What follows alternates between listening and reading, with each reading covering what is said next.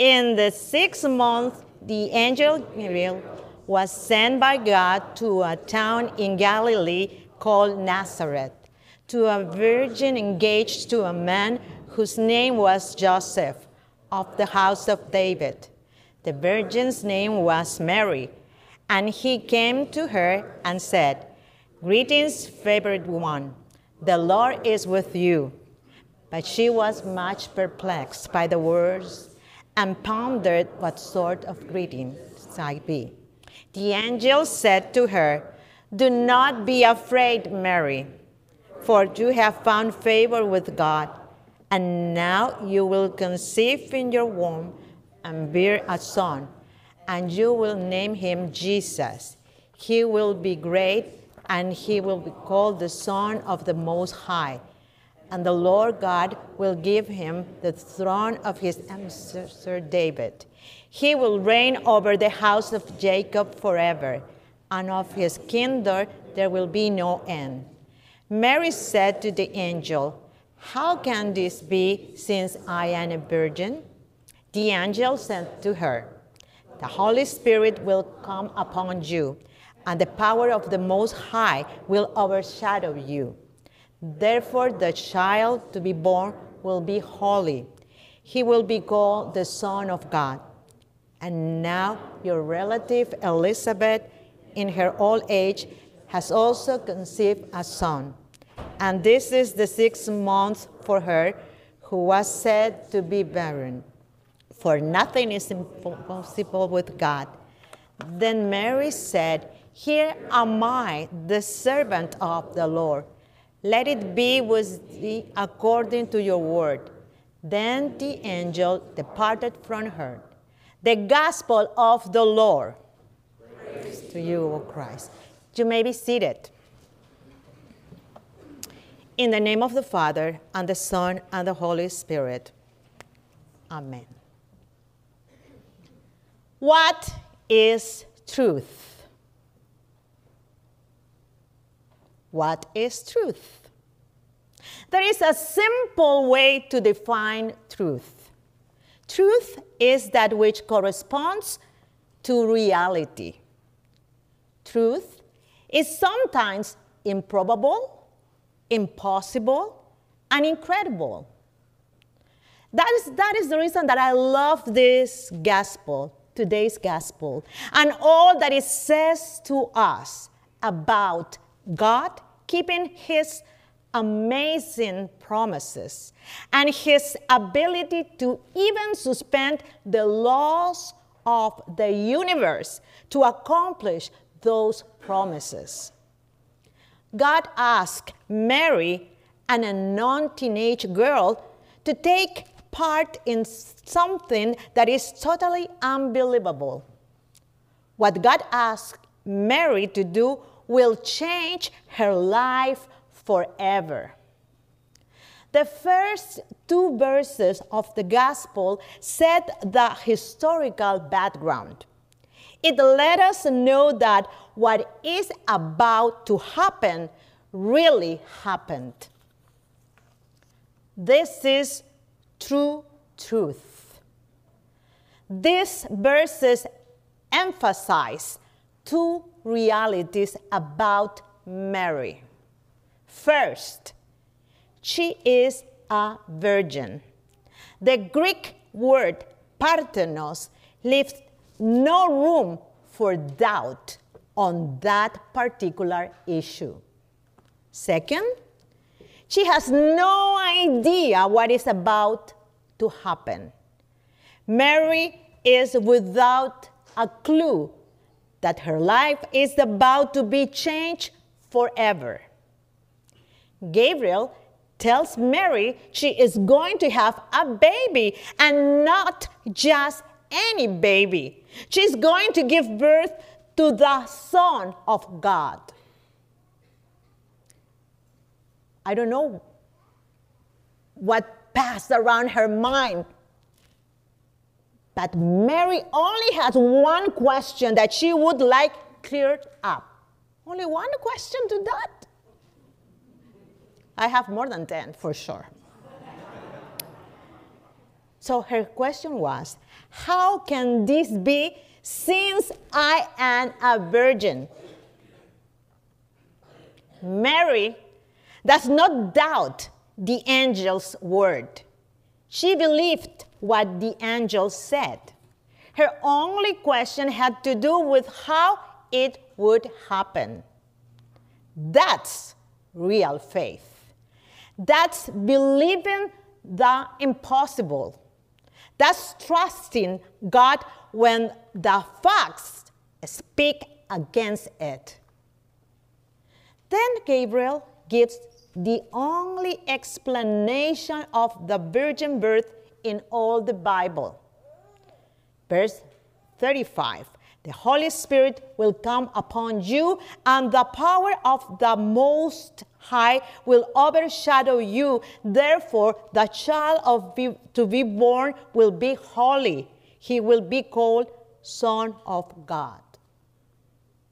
In other words, what is about to happen to Mary will be the result of the direct intervention of God. There really was no other way for Jesus to be born. Without the virgin birth, there would be no Christmas at all. This brings us to the verse 37, a great Christmas verse that is often overlooked at this time of the year. For nothing will be impossible with God. For nothing will be impossible with God. God is able to do anything God decides to do. If God wants to cause a virgin to conceive, God can do it.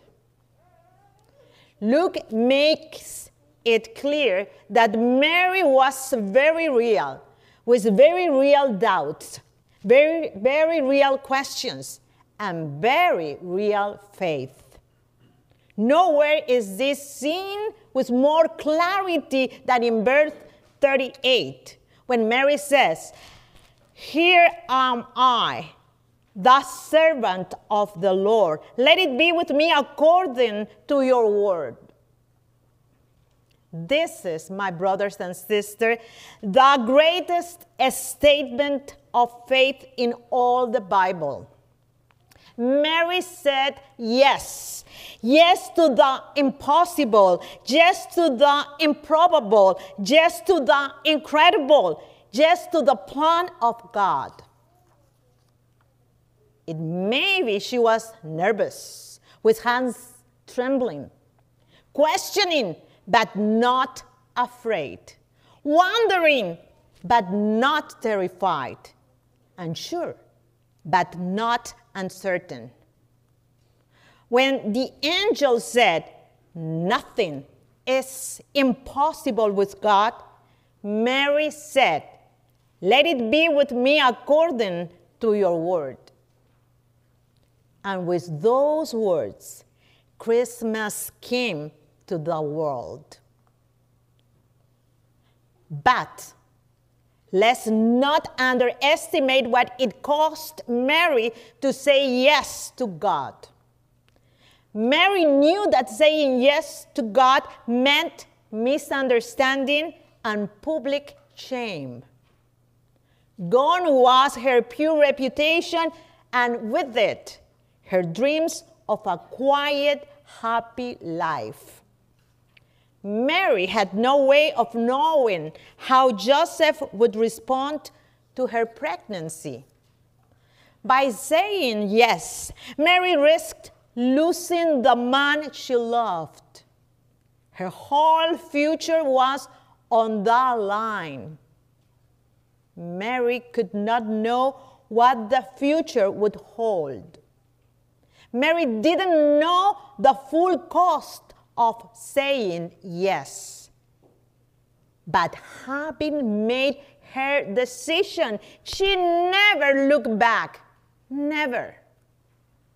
Without that yes, there would be no Christmas. Mary said yes to God's power, And for that reason, she is a model of openness to great possibilities. She is a model of faith in the face of many natural doubts. Nothing is impossible with God. That is as true today as it was more than 2,000 years ago. It is also true that a human being has to say yes, or the impossible will never happen. My brother and my sister, God specializes in things thought impossible. And a big question for you and for me today is what does God want from us? What does God want from us?